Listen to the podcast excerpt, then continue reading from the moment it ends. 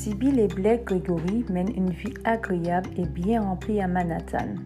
Épris l'un de l'autre comme au premier jour, épanouis dans leur travail, ils sont les heureux parents de trois enfants.